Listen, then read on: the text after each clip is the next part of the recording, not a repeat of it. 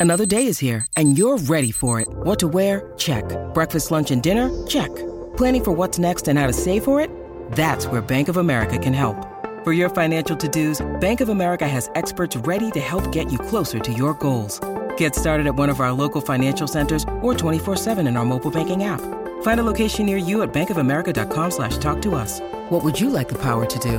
Mobile banking requires downloading the app and is only available for select devices. Message and data rates may apply. Bank of America and a member FDIC. With threats to our nation waiting around every corner, adaptability is more important than ever. When conditions change without notice, quick strategic thinking is crucial. And with obstacles consistently impending, determination is essential in overcoming them. It's this willingness, decisiveness, and resilience that sets Marines apart. With our fighting spirit, we don't just fight battles, we win them. Marines are the constant our nation counts on to fight the unknown. And through adaptable problem solving, we do just that.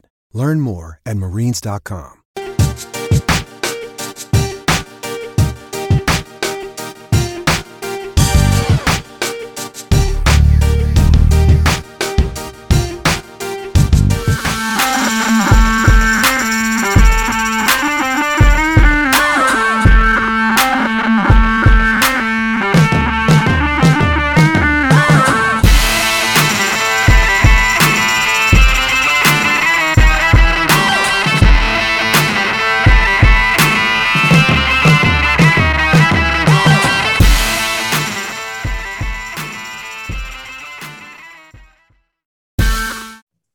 What is going on, everyone? Uh, I'm going to be your host this week. Uh, you know, Justin Van Zuiden is out on vacation, so uh, hopefully he has a good week with the family. He's ready to go next week. I got two new co-hosts with me. Um, first off, let's stop, start with Jacob Horton, aka Han Dizzle. Uh, been on the show quite a few times. So, uh, how are you doing tonight? And uh, appreciate you hopping on. Doing great. Summer started. First day at junior golf camp. I wish I was at the memorial having like all the different flavors of the the milkshakes, but stuck here in the Texas heat, ready to try to grind out a good week in DFS golf. Yeah, you're going to hear uh, a lot of milkshake talk this week, uh, more than any other, I'm sure. And now uh, let's bring another co-host, uh, the smoothest voice in DFS, Trae Schwab. How you doing? Um, did I say your last name right? I've, I've always just called. You no, it's it's not like Charles Schwab. It, it's Schwabe. We got an e on the end. Okay. So not, not, not okay. Matthias Schwab. It's Trae Schwabe. So uh, hey, I'm happy to be on the show. I've, I've watched it uh, obviously a lot over the years, and uh, it's nice to be here uh, um, on the show. So I appreciate you having me on.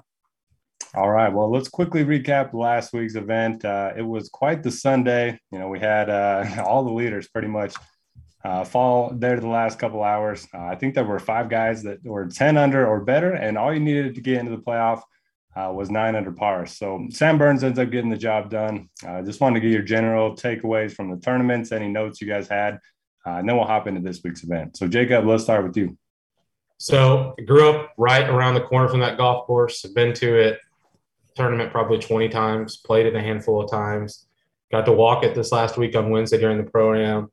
Uh, it's nice to see an old golf course, old style golf course, still hold its own. Obviously, the wind helps. Um, you know, it's just it's a good venue. Ball strikers course. You saw when the wind gets up, it doesn't have to be a long golf course. You have to be able to manage their their golf ball around that place. So sort of nice to see, you know, not a runaway shootout for the second week in a row. I think it's kind of interesting. Next year, they're talking about flipping the nines. Um, you know, they're going to redo the golf course, so they could finish on that horrible horseshoe. With number nine was like one of the hardest holes on the courses last year, so could be for a little more drama in the years to come.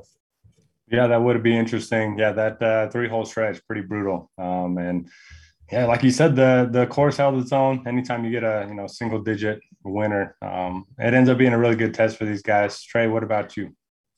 Uh, I, I, just uh, I, I, didn't think that Scheffler would fall back that that much, and it made for great TV at the end. And, and with Burns posting a decent number, and then just having to wait for two hours, and and uh, but Scheffler still gritted it out, uh, made that tough putt at the end, and got into the playoff.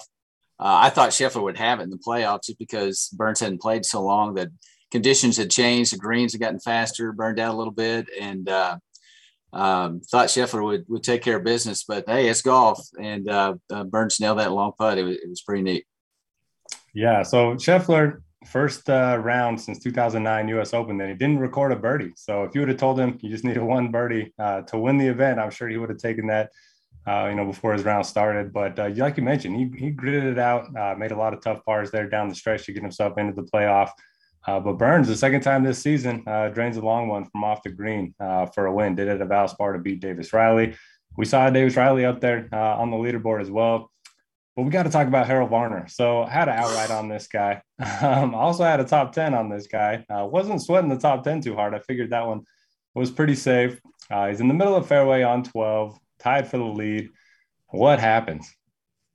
Either one of you. I mean, how, how does this? He goes triple, double, triple, um, and then adds, you know, three more bogeys to the card. He tends to do that outside of the, the big Saudi win. You know, he he just not a not a Sunday guy. You know, he he just seems to find ways to to lose there. And uh, one one last thing about Scottie Scheffler, I read, read a very interesting story here. I you know, maybe he had something else in the back of his mind, and and uh, he had a, a, wedding to attend right after the the tournament. I don't know if you guys saw that okay. or not, but his sister in law was uh, was married yesterday, and he he thought that he would have plenty of time to make the the ceremony, and um, you know the tournament was running a little slow, and then he made the playoff, and it didn't look like he was going to make it, but sure enough, he he made the wedding. It was kind of interesting story to see him there. Just hour, I mean, it's three hour trip right right out of there uh, from the Colonial and, and uh, made the made the wedding. Kind of a neat story there. But HV3 just he just to me not a Sunday guy. He just uh, he just can't close the deal on the PGA Tour. Nice win he had in Saudi, but I, I I don't I don't look to play him on round four showdowns at all. Yeah, I think it was Kyle Porter that said uh, usually when someone wearing Jordans posts a triple double, it's usually good news. But uh, yeah, not not on Sunday. Uh, a couple other notable finishes. Um, Patrick Reed back in the top 10. Sounds like he switched his driver uh, back to his old one from PXG. So that's something to keep an eye on moving forward. And then uh, Mito Pereira bouncing back after you know the the meltdown of the PGA Championship. So Jacob, any final notes on uh, the Charles Schwab Challenge?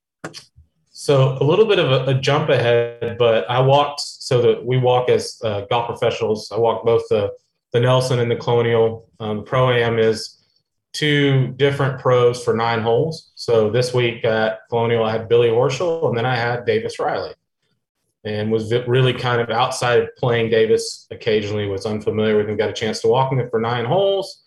Um, super nice kid. Got to talk a little bit about golf stuff and who he works with on his swing and his, you know, kind of his philosophy, and started doing a little digging. Um, it's a kid that I'm kind of interested in moving forward. He was the runner up. I don't know if you know this, Noto, the 2013 U.S. Junior Amateur to okay. Scottie to Scottie Scheffler. Uh, assessed assessed a one shot penalty to himself in the final round and lost. And then he year after that he was runner up 2014 to Will Zalatoris. So uh, that's wild. So some pedigree there that maybe we've kind of, or at least I think I've uh, not paid attention to. Had a pretty decent career at Alabama's, won twice on the Corn Ferry Tour. And if anything, we've seen that with these young guys, they're more prepared to win than ever before. So, and once they win, sometimes they win a lot. Sam Burns, Scottie Scheffler, two years ago at this time, neither one of them, I don't think, had a victory. And what have they had? Like uh, seven. seven? Yeah. So, kind of someone I'm, I'm paying attention to. Yeah, that's a cool story. Something about you know self-assessed penalties kind of make uh, golfers more likable. So uh, yeah, that's cool. So yeah, you got Riley, you got Zalatoris, and you got uh, Cam Young, all looking for their first win. All of them are going to be in the field this week. Um, so before we talk about the Memorial, quick plug: uh, head on over to scoresandodds.com. Uh, we have your betting advice for every sport you can think of. Um, the MLB team's been crushing. Uh, I've been on a little bit of a heater for NBA. Um, we obviously have our golf picks posted each and every week. So uh, check it out for daily expert picks, analysis, and tools to make you a bettor sports better. Now let's get into the Memorial. Um, this is going to be Jack's tournament, Jack's course, Muirfield Village Golf Club. Um, and the course, it's been lengthened. Uh, it is now playing as a par 72 that measures over 7,500 yards. It's in Dublin, Ohio pretty classical golf course. Water is going to be in play on 13 of the 18 holes. The fairway is pretty generous off the tee, 34 yards wide on average, and they are uh, pretty important to hit.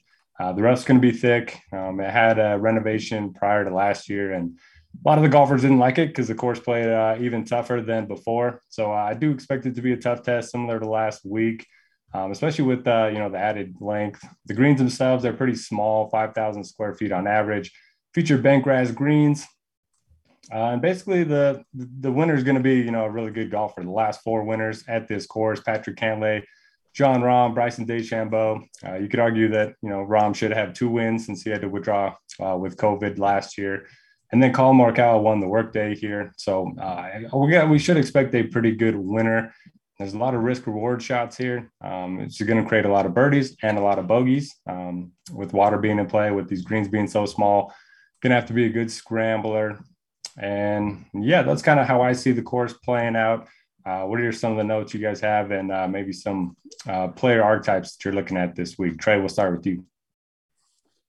Uh, this week, uh, you know, I've, I've kind of uh, focused on on projected ownership, so so most of my takes going to be kind of geared in in that light. But uh, you know, course history gets a big bump this week. It's uh, such a tough course, even though we've had this recent change uh, two years ago. Um, you know, it's just even though we've seen some players break through to get their first victory here, they they have had some some history here. So I I really uh, am going to lean a little bit towards uh, course history here, especially in the early part of the, the projected ownership cycle. Uh, but uh, tough course. One thing that's going to be nice, at least, is that it doesn't look like we're going to have any wind. We've had wind has been such a big story the last few weeks, so it's kind of nice uh, looking at Wind Finder earlier today. I don't think we're going to have to worry about that as much. But uh, the rough's going to be, ter- you know, awful. Um, you know, they got to keep it in the fairway and um, you know, it's the greens are going to be they're going to be faster, faster than last year, I believe. Yeah, glad you bring up uh, course history. Um, we've seen this is this is the fifth most predictive uh, course history on the PGA Tour. So uh, outside of Bay Hill, Augusta, Harbour Town, um, those are some of the few that uh, you know have the most re- repetitive course history. And uh, man, I'm glad we have it on the show. You know, we talk about ownership a lot, but we probably don't factor it in enough because that's really become, you know, what what DFS is about these days. So glad to have you on, Trae. Jacob, any other thoughts on the course before we get into the the player pool? Sure. So uh, a, a couple quick notes. Um, a week from today, a lot of these guys that are not already exempt will be playing in a in a 36 hole USGA qualifier in that area, the biggest one. So you can kind of look at that and see you know, what guys are not already in that are going to be playing, you know, guys like Rickie and such. So, um, course, Jack Nicklaus. Uh, I always think of uh, golf professionals that played on tour building courses that they like. Jack hits high fades, hits the ball a long way, accurate iron player. So, um, something you kind of think about. So, like looking at course history this week, thinking about what guys haven't played well there and then why. Um, you know, maybe start the conversation off with somebody like Cameron Smith. Um, why hasn't that guy played well there? But so, like, you think about winners in the past. I mean, Tiger, right? Able to do whatever he wants with the golf ball, hits it a mile, hits it high. Cantlay, Rahm, Morikawa. And then you'll get some random winners, and I think that that just shows that when a golf course is hard, uh, when it plays really hard, you can get somebody like William McGirt winning, right? Or even a um, I hate to put him in the same category. I apologize to him, but Jason Dufner winning for the second time, you know, somebody like that, right? So um, not always the studs, but I definitely think elite second shot players, guys that manage their their strategy well. And I'll never forget the Dirt McGirt win. Uh, takes me back to the Draft Street days. Um, I was painting my garage and uh, he pulled it off. So uh, yeah, that ended up being a good week for me. So hopefully we can draw on that. Now let's get into the player pool. Uh, we have five guys above 10K on DraftKings this week. Starting at the very top with Jon Rahm, as mentioned, uh, he won here in 2020. Probably should have won here last year. Was forced to withdraw uh, after the end of the third round. I think he had a five or six shot lead, um, and then Patrick Cantlay ended up getting the job done in the playoff um, against Morikawa. So are we starting lineups up there? Um, how does his ownership look? Uh, what are you guys' thoughts on Jon Rahm? Uh, Trae, we'll start with you.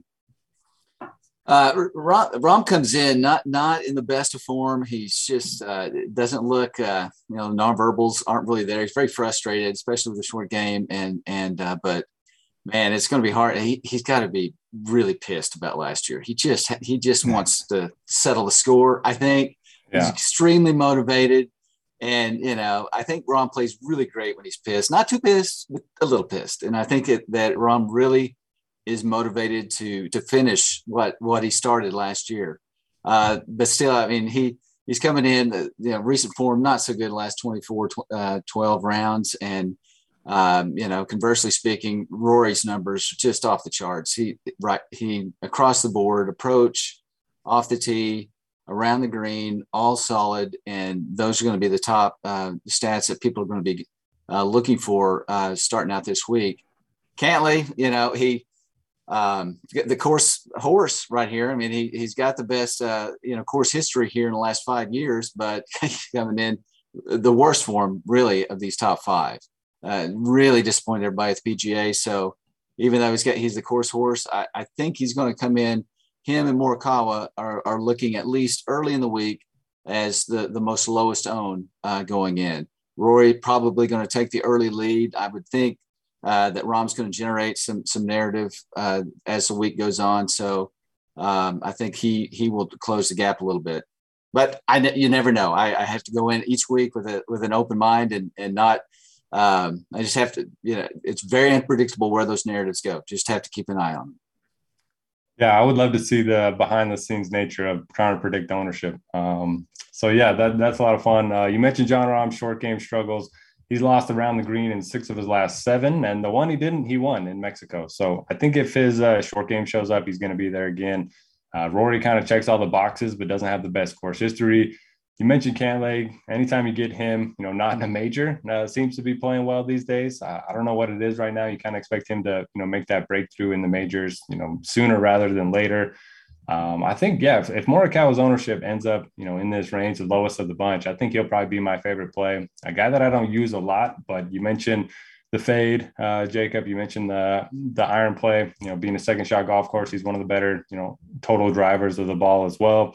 He has a second here last year, and then he won the workday. So um, the the iron play has really been coming around the last couple weeks. He's just been missing a lot of putts, and we know with him, uh, he's going to have spike week uh, putting. So I think Morikawa was interesting.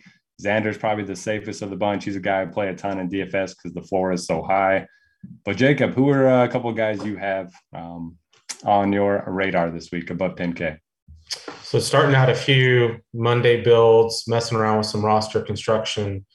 You know, I love Rahm, but your rosters don't look as good. I mean, I think you can. There's a lot of value at the bottom this week. I think so.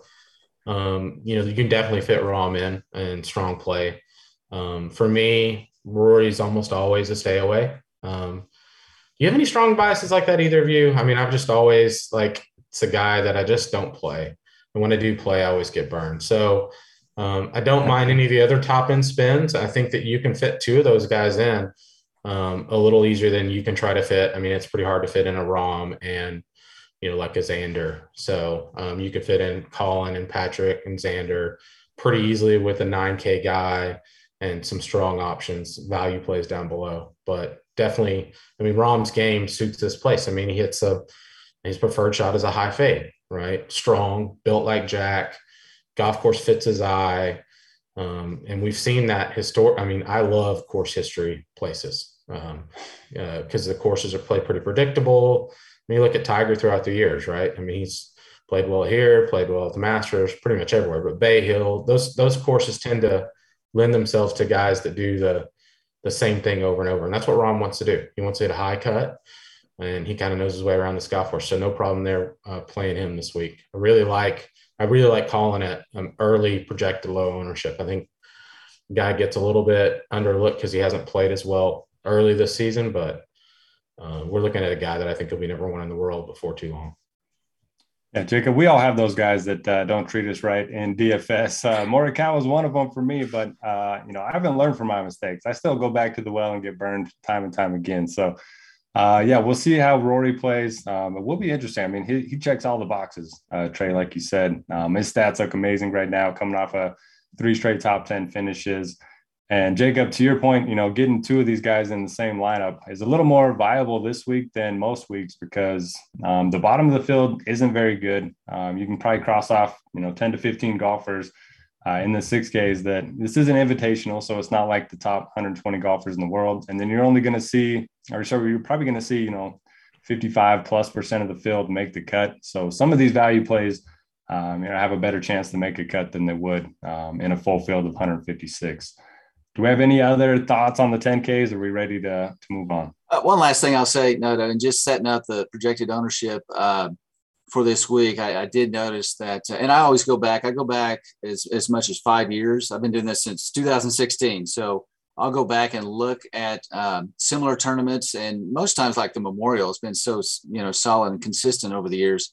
I'll go back for the last five years and look at the pricing, look at the setup, and uh, th- this this year is definitely a lot looser, probably not nearly as tight as it has been the last few years. So I think that that will enable uh, a little bit more play in the in the top uh, top five positions here. So so I think I think we're going to have a little bit more ownership there as compared to the last couple of years.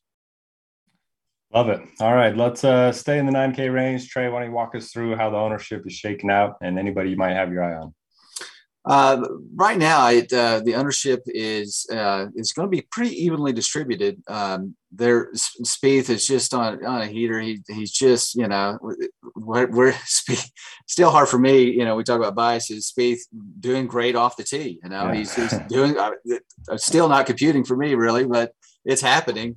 And uh, you know, the, the weak link is some of the short putts again. So, uh, but this this is a course that he has had some some success in and and compared uh, compared to Cameron Smith and, and Zalatoris and, and Hovland and Hideki, he has the best history there in the upper 9K uh, range. He's already getting a little bit of buzz already, so I think he's going to be the chalk there in that area. But Zalatoris is not going to be too far behind. Hovland just keeps dropping in price, and uh, you know sets up to be pretty good value there at just nine three. But uh, you know, again, around the green, uh, snafus are going to, you know, temper some of that ownership. He, he probably will, will go back a little bit. But overall, I think Spieth is going to be good play. Cam Smith's just such a wild card. He, he puts well. He's gritty as heck, but can he stay out of trouble off the tee here? Hasn't done that well here at all. So we'll see. Yeah, Cam Smith's uh, course history, man. I've gone back a couple times just to make sure I had it correct. Just so weird. He's two of six, and his best finish is T65 um, for a guy that led the field in tee to green at the PGA Championship. You know, won the Players earlier, won the Tournament of Champions. I think he's uh, top five in the world now. So uh, it'll be interesting to see how his ownership uh, adjusts throughout the week. Uh, I can't wait to see that. I can't decide if I want to be way overweight or fade him completely. Uh, Jacob, what are your thoughts on Cam Smith? Are you buying into the bad course history, or is he just a different golfer now? So I've never played Muirfield, but I think you have played like we you played Sawgrass, correct? Yeah. So you think about you go around that golf course. I played it this year during the week of the Masters, and I mean like anybody that can shoot that those scores in that course, you have to go, wow, it's pretty impressive, right? There's a lot of subtle misses out there, so um, I'm kind of wondering if it's a ball flight issue, right? The ability to um, you know flight it to some of those greens or does he get too wild off the tee? So um, yeah, I'm out. No Cam Smith for me this week. Easy fade. Hasn't played well there. Um, it'd be different if you know he was going to be like six percent, but he's going to be right up there with Jordan or Will. I'd rather. And Will hasn't played. He's only played here once, but he's a guy that I mean he, missed a cut, but he would be a guy that I would take more of a, a, chance on just because of the the strategy that he employs in, in golf. He's pretty patient, high shots, middle of the green, you know, doesn't, you know, takes what the golf course gets him. So uh, definitely no Cam Smith. I like Jordan and Will. Not sure about Viktor, Um, and always like Hideki and Matthew at those prices. I think they're both viable, great second shot guys. Um, uh, super consistent. Yeah, it's interesting. We've seen a lot of uh, golfers kind of get their stepping stone win uh, at this event. You know, Cantlay, Bryson, I think Hideki his biggest win at the time. Uh, came at this course. So, you know, maybe you get a Zalatoris, uh, Hovland, you know, Hovland's won a lot, just nothing big yet. Um, Fitzpatrick's won seven times on the, the European Tour. He's yet to win on the PGA Tour. So it wouldn't surprise me to see one of those three, you know, kind of break out and get their first win. Uh, I'm kind of leaning towards Fitzpatrick is like the safer option in cash games. I like the Zalatoris call. The tougher the course, the better he seems to play. Uh, like you mentioned, he just likes uh, hitting the middle of the greens hits the ball high, hits the ball far. That should be a good uh, recipe for success here. I worry about Hovland's around the green. Um, I guess you could argue the opposite in that if he's hitting more greens than everyone else, that you know he won't have to scramble as much. But uh, that does worry me a little bit. Hideki always scares me with the injury concerns. We just never really know uh, what's going on there. So yeah, a lot of question marks in this range. Um, and I don't have a strong take. Uh, is everyone playing Shane Lowry, Trae? Yes, he's going to be heavy uh, at least early in the week. Um, you know, just the the odds value, uh, the recent form. Uh, second shot courses. This course should be. Although he doesn't have the best course history to to date here in the last five years, but he's just riding a heater. He, his last five tournaments have just been very solid. His his recent form in the last twelve rounds are um, in the top five in the field. So yeah, he's going to be hot early on. I, I, would suspect though that he would be a pretty good target uh, to pivot away from later in the week. Uh, for me right now, uh, projecting ownership is is kind of it's in uh, three cycles now. Uh, the first part of the week, when I first started doing this in 2016, 2017, I really just had to do it once a week and just watch out for withdrawals. And that was pretty much it. It was just what were the best values uh, what was the best course fit and course history, and we were good. I was done by Tuesday. Just watch out for withdrawals. It was easy. Then all the touts came, and we had lots of narratives that that started to pick up steam. So, uh, and now towards the the end of the week, Wednesday, uh, Wednesday uh, late afternoon, the most important thing for me to project ownership is the current projected ownership. Uh, people want to know: Am I going to eat this chalk, or am I going to pivot off? Where am I going? I got to have my leverage. I I know I, I can't. I'm not going to get the optimal cash lineup. Never going to win the GPPs. A, a, a, roster that's average 15, 16, 18 percent ownership. Not going to get there. And so you've got to get some leverage. You got to de-optimize. So for me, at the very end of the week, it's for, I have to figure out what is the good chalk, what chalk can defend their ownership, and which is what chalk is easy to pivot from. And that's that's been the most challenging part here in the last two years and I would suspect now I got to keep an open mind, but I think Shane Lowry will be a, a pivot away from target as the week progresses. That would be great. Um, far too often, I like a guy early in the week, and then I'm like, oh no, he's going to be too high owned, and then I get off of him, and then everyone else does the same thing, and uh, he ends up being lower owned than anybody uh, thought. So, yeah, very interesting to hear all that. Um, one other note in this range, Jordan Spieth. So didn't have the best course history. You know, when he was in his prime, you know, he was kind of a guy that had, you know, one top 10 finish. And then the last three years when he's been struggling, he's finished seventh, 13th, and 18th. We mentioned, you know, he's a lot better off the tee now, playing well. Maybe, uh, maybe Spieth's the guy for me in this range, even though he's going to be pretty popular. Uh, any other thoughts before we uh, head to the next range? Good. Oh, let's right. go. Let's go, 8K. All right, let's get into the 8Ks. Uh, Trae, start us off again. It's a good, st- good, uh, you know, to start with ownership and kind of uh, go from there. So uh, we got some interesting yeah. dynamics here in the 8K range because we got a couple of young studs moving up and uh, great form, surprising. They just won't go away. Cameron Young and Davis Riley, they just won't go away. They're always on top of the leaderboard, and you just feel like what uh, you know, one or both of them are about to get you know a big victory, and this would be you know, we have a history of, of this place giving that first big breakthrough win. But man, sticker shock. I mean, Cam Young right there with Sungjae and Max Homa and above Berger and Conners and Joaquin Niemann. It's just, uh, but you look at the stats, you look at the recent form, you look at the the positions that, that he's finished in. He, it, you know, he deserves to be there. But it's still just a little bit weird to to uh, to look at. I think that uh, their their ownership is going to be at least initially a little bit uh, dampened just because of the the rise in price. But uh, there's definitely a, a, really significant pressure point there in, Cameron Young and Davis Riley. I'm really interested to see the industry and the community how they're going to uh, reconcile that and and how the narratives are going to roll.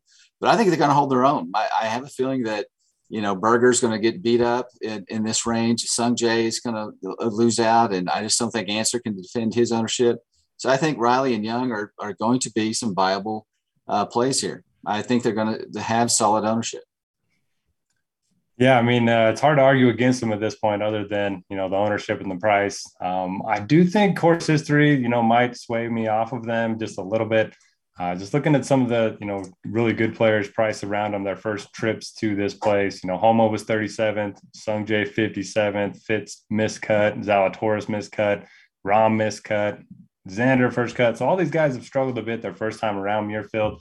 Doesn't mean uh, you know we're going to see that you know be the case with those two, but it worries me a little. Uh, Jacob, what are your thoughts on those two? Yeah, definitely. I mean, you look at so I thought about this a lot in the last the last week or two. Perception versus reality of what is a tour player's week like. They get on ground Monday. They might play nine holes in the pro am. They get a full day of practice Tuesday. They only play nine holes on Wednesday. Tee it up on Thursday. So you got two guys that have never seen this course probably, um, trying to figure it out. Um, you know, you could make an argument for being underweight, but if you're if you're taking a long term approach, I think that they're not guys I would X out of my pool. I want some of them. I think they're going to win sooner than later.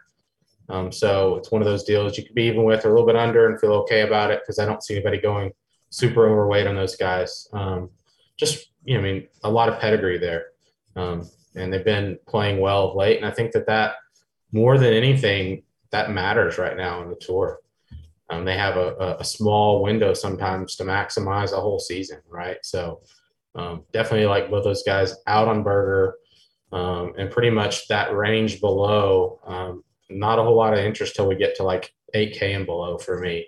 I think I'd rather pay down and then pay up, um, not get stuck there. But I definitely have, I think there's enough upside in, in, in Young, Riley, and Homa. I mean, who doesn't like Max Homa in his, in his uh, world of uh, Twitter keeping us interested and, and laughing. So, I mean, the guy's a great ball striker and, and, a, and kind of another guy that's already won a few times and has won at some good venues and good courses.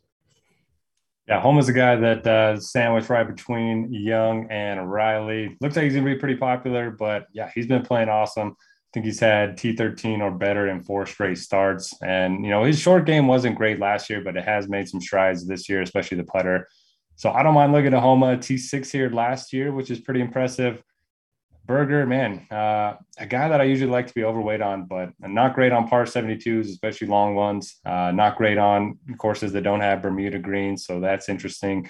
Conners, after he burned everyone at the PGA Championship, I like going back there, but I think everyone is going to be going back there. Um, it doesn't seem like the early days of DFS, if somebody was popular, and ended up missing the cut. They were extremely low on the next week. It seems like it's the opposite effect. Uh, this, you know, now, now, now the DFS industry is too sharp. Have you seen that too, Trae?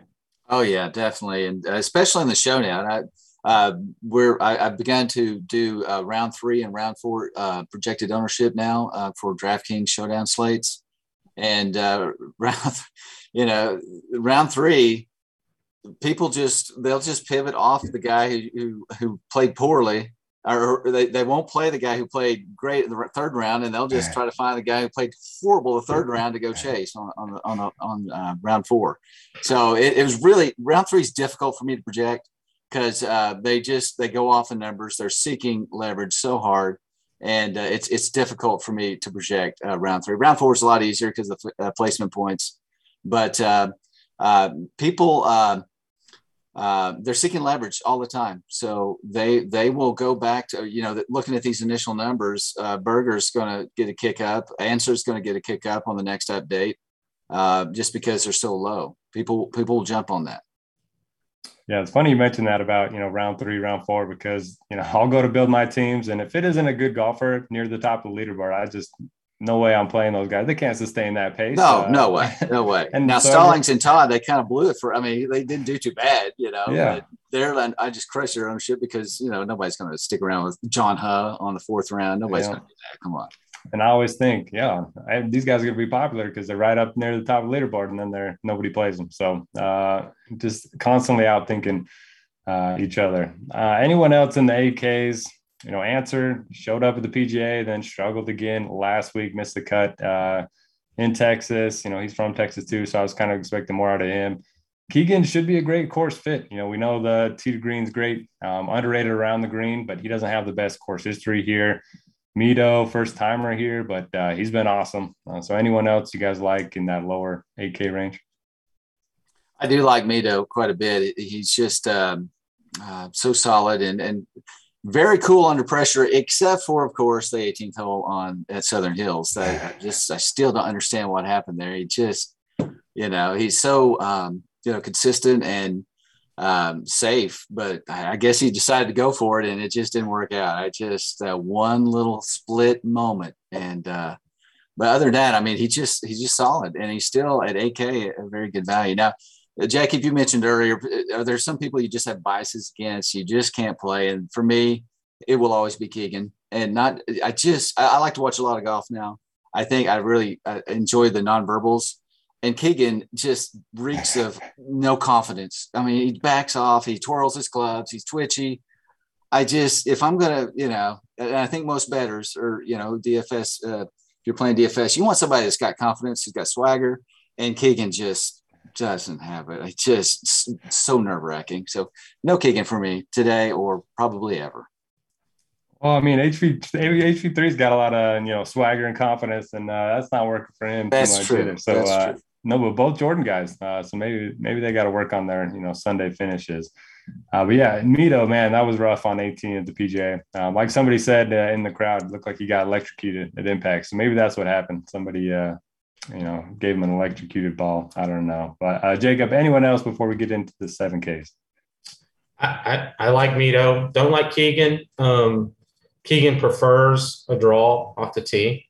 Um, can hit it both ways, but he usually hits a slinging draw. And I think that you might start taking a look at that. You know, guys that hit it straighter. We always talk about approach shots, but they're set up by, you know, um, where you can put it in the fairway. And the Masters historically has been um, high draw, but the, there's no there's no rough, right? So you can hit it, move it around there. But here there's rough, so maybe that's why Keegan has struggled there. Um, Mito uh, right in the hot hand. Um, was lucky enough to go to the PGA, set with Trae there for about seven hours on the 18th hole, about to the point of like 220 out. It's a hard hole. I mean, he he could have hit three wood and probably been in a playoff, but he would have had 225 to a hard green. He tried to make a swing that he thought he could with driver and and uh, just blocked a little bit. But yeah, I think Mito's a um, obviously I mean, if you if you don't like him after, I mean, he went and gave an interview after losing the PGA Championship, yeah. and heartfelt, and then a guy like Rory Trump slammed it when talking to anybody. That's another reason why I don't like Rory. Um, but yeah, I mean, hard not to root for the guy. I hope he gets a win soon. I'll have a little bit of it. Yeah, that was awesome seeing him do that interview. Uh, and he just owned it too. Um, no excuses. I, love that. And Jacob, to your point, I've always wanted to put something together where you track, you know, everyone's ball flights, which way they like to move it. Um, I think that'd be very useful, especially on courses like this where, you know, one ball flight's maybe preferred over the other. So, yeah, maybe we should uh, get around to doing something like that here at Roto I think that'd be pretty cool. So I can add a piece to that. So you, uh, there's a, a, a course management system uh, by Will Zalatoris' coach, Scott Fawcett. I don't know if you follow him. He's a kind of an interesting Twitter follow. But, you know, his philosophy is you hit it one way off the tee and one way off the tee only.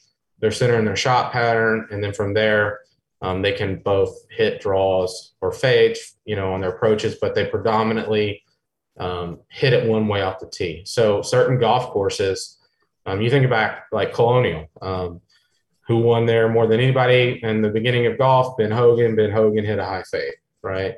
Jon Rahm, high fade. Um, so some of these guys play well at certain courses because of what they're comfortable hitting off the tee.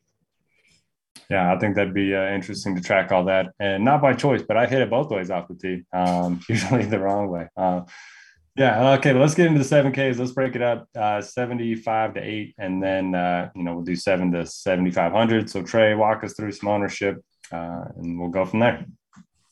Uh, Billy Ho's not going to get much ownership. Um, he's just, um, I think I, I, would prefer watching Keegan, you know, get all jittery than Billy inching up to the ball every time. That just really irritates the hell out of me.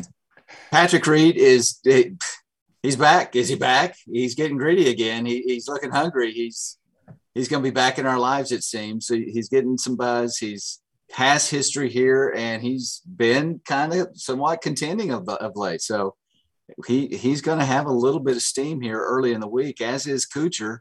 Um, not not a lot, but but a little bit.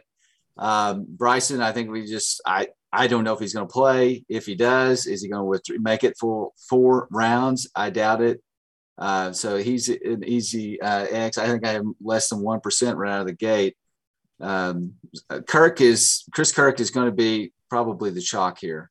Um, it just you know the the course seems to fit him. He doesn't have a lot of history here, but playing very well. Uh, T15 last week, of course, uh, T5 and and uh, uh, the PGA. So he he's definitely going to be the chalk here in this range. Then we have Jason Day, who he lives here, right? Is he the only PGA pro that lives here? Maybe. Yep. Uh, but just never does any good. Maybe you should, you know, check out of the house, check in a hotel, or do something just to get away. I don't know. He needs to try something different, but um, you know, you would think he would do better here, but he just never has, and, and likely won't ever. Uh, but uh, I like Leishman a little bit, and I think Wise is going to uh, carry a lot of uh, a decent amount of ownership, around ten percent. Uh, you know, it's never good. Uh, I do my research before checking ownership. I have my favorite targets picked out, and then uh, I see that they're the highest owned guys in this range. So I was hoping Patrick Reed was going to be my, you know, dark horse of the week. Doesn't look like that's going to be the case. I mentioned uh, switch back to his old driver, and then now he's gamed off the tee in three straight. So the rest of his game's been pretty good for a while now. Uh, I like Chris Kirk as well, but uh, yeah, eating the chalk in this range doesn't always feel great. I won't be playing a ton of Kuchar. So he's gained 40 strokes uh, on and around the green in his last six starts. I think he's lost ball strokes ball striking during that stretch. I know he, he's great at this course, but with it being lengthened, I do worry about Kuchar a little bit. Uh, I like Aaron Wise. You mentioned, you know, ball striking's just been so good. I'll probably go back to Alex Noren. He's one of those guys that I think you know, a lot of people will be burned from the PGA that they won't go back to just because he's more of a short game guy. And then I also like uh, Siwoo Kim in this range. Just a guy that uh, he's played well here, four straight top 41 finishes. He's been a lot more consistent on tour, very good tee to green. So those are the few of the guys that I'm looking at. Jacob, what about you? So this is a range that for me early in the week, I think that I like. I don't like. Um, I'm not going to cross out anybody other than the week in this range. I, I, think you can make a merit for having some of all of them. Putting two or three guys in this range in a roster gives you a lot of flexibility up top.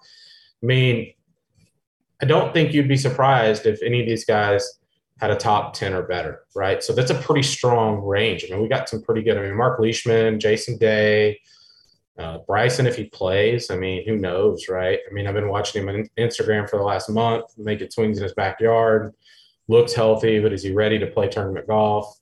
Um, I get what you say about Kuchar, but I think he's someone that, um, again, I'm going to go back to this a couple times now. Uh, he likes to fade it. It's a, a, fade around that golf course. He'll set up a lot of scoring opportunities. Another guy who likes to fade it. If you ever want to watch a fun practice session, watch Alex Noren hit golf balls. Um, he despises anything that goes left, like maybe even anything that goes straight. He tries to hit a 20 yard slice, kind of like Bruce Lietzke back in the day. So um, I like all those guys. I mean, I, I, early in the week, I may, you know, eventually scratch one or two of them off, but I, I kind of like sprinkling those guys in because it gives me a lot of room uh, to get some exposure to guys that I that I really want at the top end. I get more ball flight talk, which I love. Um, okay, lower seven Ks, Trae. Uh, looks like there's not a lot of ownership down here. No, it really evens out now. Uh, past uh, Aaron Wise, it, it really drops off. I, I don't think I have anybody over 10% for, uh, for the rest of the way.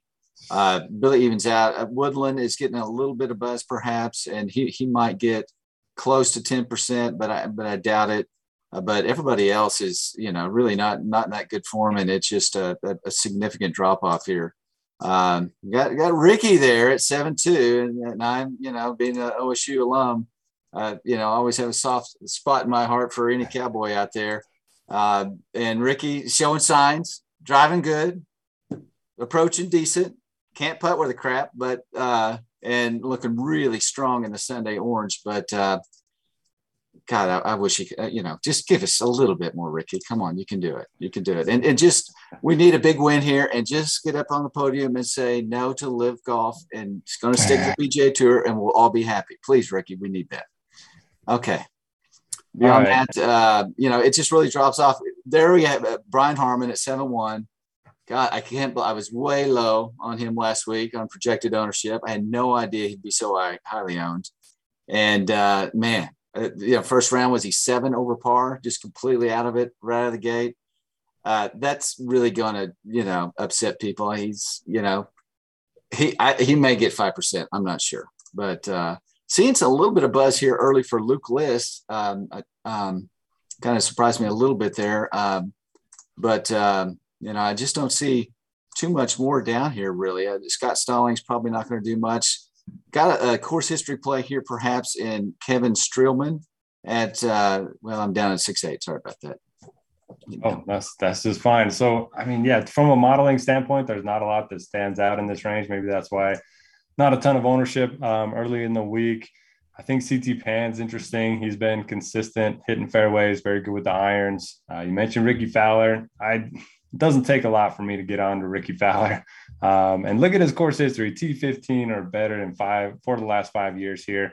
He's made three straight cuts. Every time I play him, uh, he does not treat me well. So I'm ready to be hurt again, Rickie. Um, but yeah, we'd love to see you win. Um, Cam Davis has been you know a little bit better recently. He's interesting, but man, uh, Jacob, help help me out here. I don't love anyone down here. Um, I, I think I'm always have a little bit of Straka moving forward. Um, guys already won, so I mean, you start thinking about what am I buying at that price. Um, so he's a guy, he's a good ball striker, strong. Like, have you ever, if you've ever seen him in person, he's built like Jon Rahm, right? Um, so you, you, think about, okay, low ownership. Um, what do I need at this price to pay off? I like guys like Straka. I like Rickie. Um, Trae's pretty much admitted that if Rickie wins again, he'll be all orange for about a month. He has enough orange stuff. He'll just go solid for a whole month straight. Um, Maybe three weeks. A month, a month, a month is, is pushing. What about the mustache? Can we get that going too? Oh, that would be awesome. I would love Trae, it. Are you in? Uh, sure, whatever, whatever, Rickie. what just win. I'll do it. I'll, I'll, do the little mullet thing. Whatever you want. I mean, is he that? I don't think he's that far off. I mean, if you look at COVID affected a lot of people in, in different ways. Um, Rickie made a swing change, a coach change at the end of the 2019 season. Went from uh, uh, Harmon to someone else, and then I think he's just kind of really, really struggled. So if you believe in the pedigree, right? If you think that this is a, a player that can eventually find his way, I mean, the, the line between success and failure out there is really small.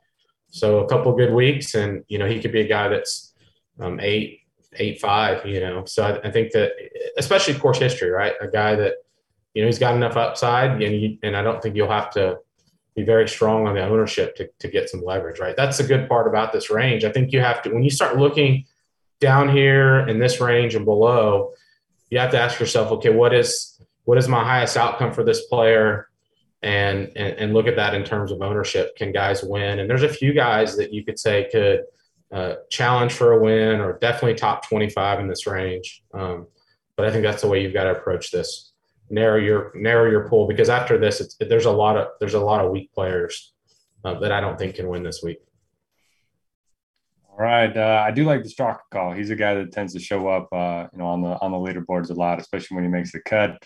Uh, Rickie, same swing coach as uh, one of the Fore Play guys. I don't know if you guys listened to that podcast. Uh, Trent, he was trying to break 100, so he went and saw Rickie's coach, John Tillery. Um, I think Kevin Kisner is part of that group too, and uh, he broke 100. So uh, maybe maybe some good vibes for that uh, that crew there. Um, but let's get into the six Ks. We'll just treat the whole range itself because you know there's not a ton to love down here. So who's getting some buzz? Trae and anyone you have your eye on. Uh, right now, I mentioned Kevin Streelman. He's got some some decent uh, course history and uh, performed pretty well here. He had a decent showing at the PGA. Fell off a little bit on the, the fourth round, but you know, it it's really drops off down here. Adam Hadwin perhaps could get, you know, six to eight percent ownership in the end. Have Johnny Vegas there might generate, you know, close to four to five percent in the end. Uh, Ramey's playing a little bit better at six six. Uh, probably the best one so far um, would be Brendan Steele. Steele might push ten percent here. Uh, I think he'll probably get ten percent by by Tuesday or Wednesday, and maybe fall off a little bit from that towards the end of the week.